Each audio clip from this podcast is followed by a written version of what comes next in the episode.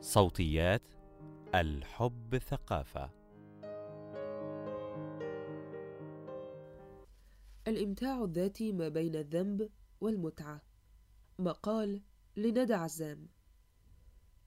تجلس سلمى فتاة في الحادية عشر من عمرها مع أختها ليلى في غرفة المعيشة حيث تشاهدان التلفزيون معا. وإذ بليلى تنهر سلمى وتتحدث معها بحدة شديدة عندما رأتها تداعب أعضائها الجنسية أسفل البطانية بشكل واضح. تظل هذه الذكرى عالقة في ذهن سلمى، ولكن ممزوجة بمشاعر الخوف والاحتياط والذنب الشديد، بالرغم من استمرار رغبتها في تجربة ذات الشعور بالمتعة الذي اختبرته أثناء ملامسة أعضائها الجنسية. تعددت تعريفات الإمتاع الذاتي فيما حولنا على مدار الزمن كما تعددت الاتهامات الموجهة إليه فالبعض يعتبره انحراف جنسي أو مشكلة عقلية أو فعل عادة قابلة للإدمان وقادرة على تدمير حيوات كل من يمارسها ولكن ما هي حقيقة الأمر؟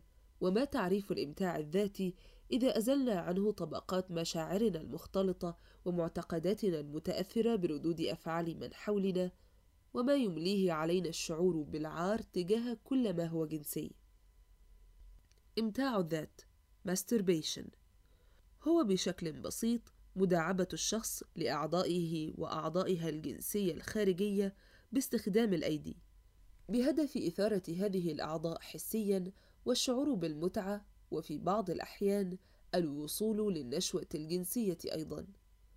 ويعتبر الإمتاع الذاتي هو أول شكل أو طريقة يتعرف بها الإنسان على الجنس وماهية المتعة والنشوة. كما يعتبر فعل استكشافي في الأساس يقوم به كل الأطفال كاستكشاف الأشياء في الأرض من حولهم والحرص على اختبار مذاق هذه الأشياء ورائحتها وملمسها وبما أنه أول طريق يتعرف به الطفل على الجنس بالتالي تشكل ردود أفعال من حوله بشأن هذا الفعل معظم ما يكونه من مشاعر حول الجنس في العموم على سبيل المثال إذا تخيلنا سلمى بعد هذا الموقف مع أختها ليلى يمكننا تصورها في عدد من المشاهد المحتملة.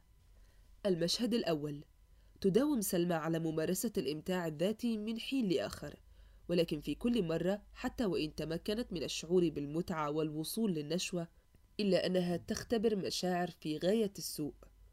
أهمها الإحساس بالذنب تجاه ما فعلته، وذلك لأن الإمتاع الذاتي أصبح في تخيلها فعل مشين، أو في أحسن الأحوال خطر عليها. لذلك استمرارها في فعله ما هو إلا ضعف وسوء خلق واضح. المشهد الثاني. تحاول فيه سلمى فهم دوافع أختها ليلى وراء نهرها والتحدث معها بحدة فتبدأ رحلة البحث عما هو الإمتاع الذاتي ولكنها لا تعرف وقتها أنه إمتاع ذاتي لذلك فإنها على الأرجح ستبحث عنه على جوجل مستخدمة كلمات مثل العادة السرية وستطرح على جوجل أسئلة مثل هل العادة السرية تفض غشاء البكارة؟ أو هل أنا عذراء إن كنت أمارس العادة السرية؟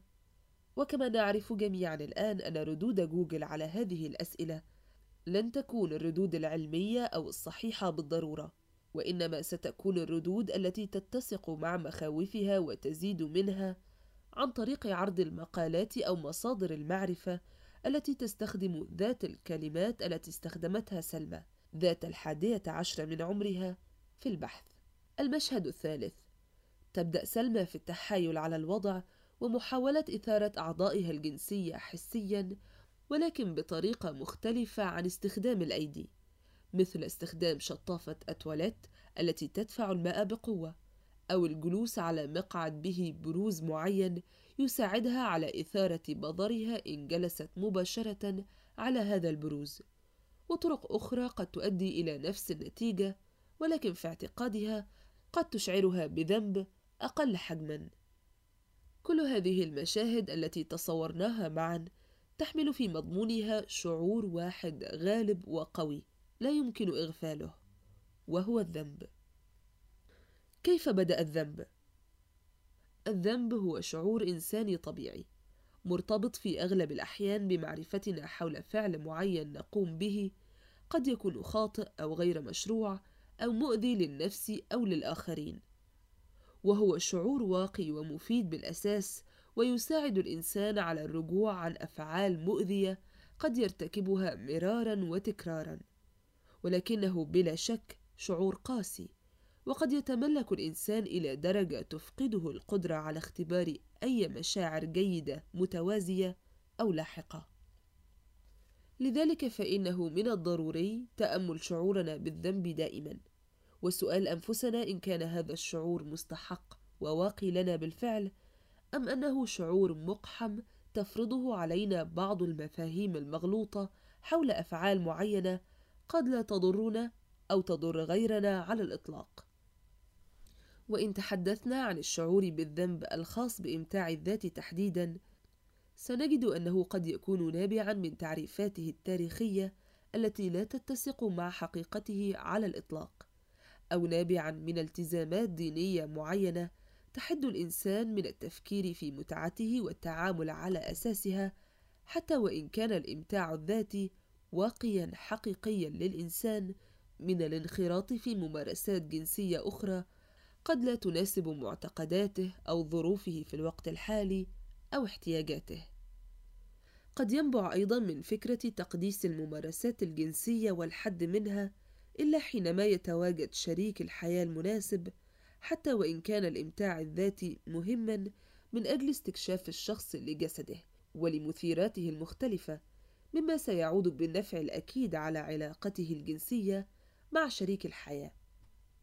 وبما أن الذنب كما اتفقنا هو شعور إنساني طبيعي لذلك قد تختلف منابعه باختلاف الأشخاص ولا يسري المصدر الواحد بالضرورة على جميع الناس الذين يشعرون بالذنب تجاه ممارساتهم للإمتاع الذاتي.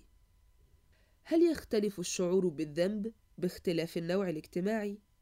بالطبع، كما يختلف كل شيء آخر باختلاف النوع الاجتماعي. يتجلى هذا الاختلاف بشدة في تسمية الإمتاع الذاتي في بعض الأحيان بالاستمناء، وهو ما يعتقد الكثيرون أنه التسمية العلمية الأكثر دقة.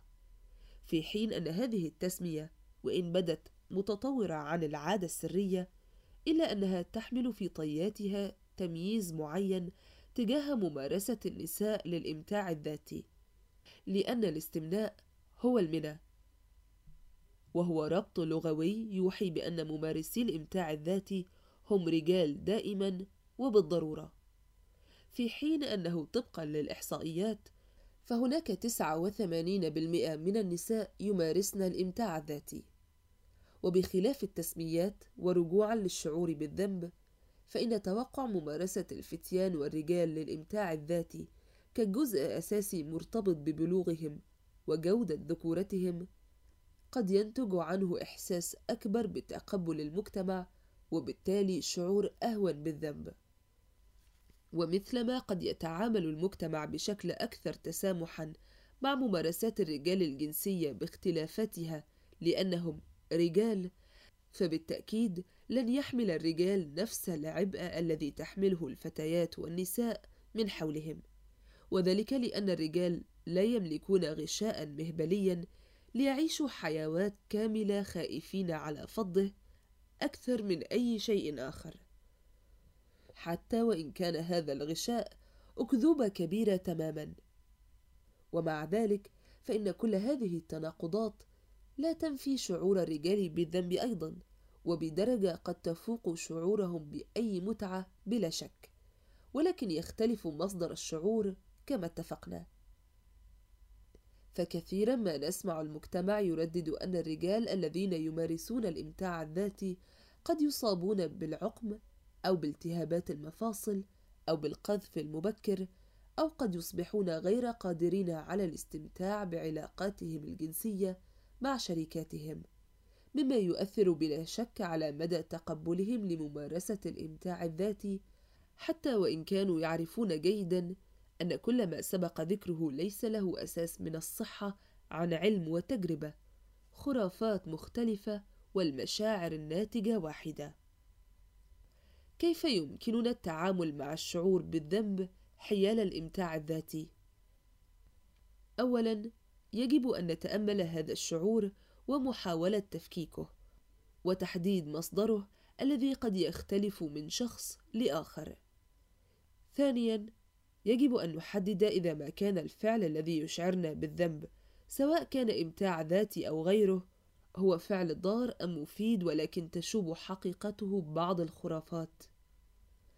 ثالثاً إذا كانت ممارسة الإمتاع الذاتي تساعدنا على الاسترخاء أو استكشاف أجسادنا وتحديد ما يمتعنا جنسيًا أو الارتياح بدرجة أكبر مع ملامسة أعضائنا الذي سينفعنا بالتأكيد في ممارساتنا الجنسية الأخرى أو تقليل التوتر والاحتياج الجنسي والأهم إن كانت هذه الممارسة معتدلة ولا تعرقل حياتنا اليومية أو تمنعنا من أداء وظائفنا وأدوارنا الاجتماعية فهي بالتأكيد ممارسة يجب علينا أن نشعر أفضل تجاهها.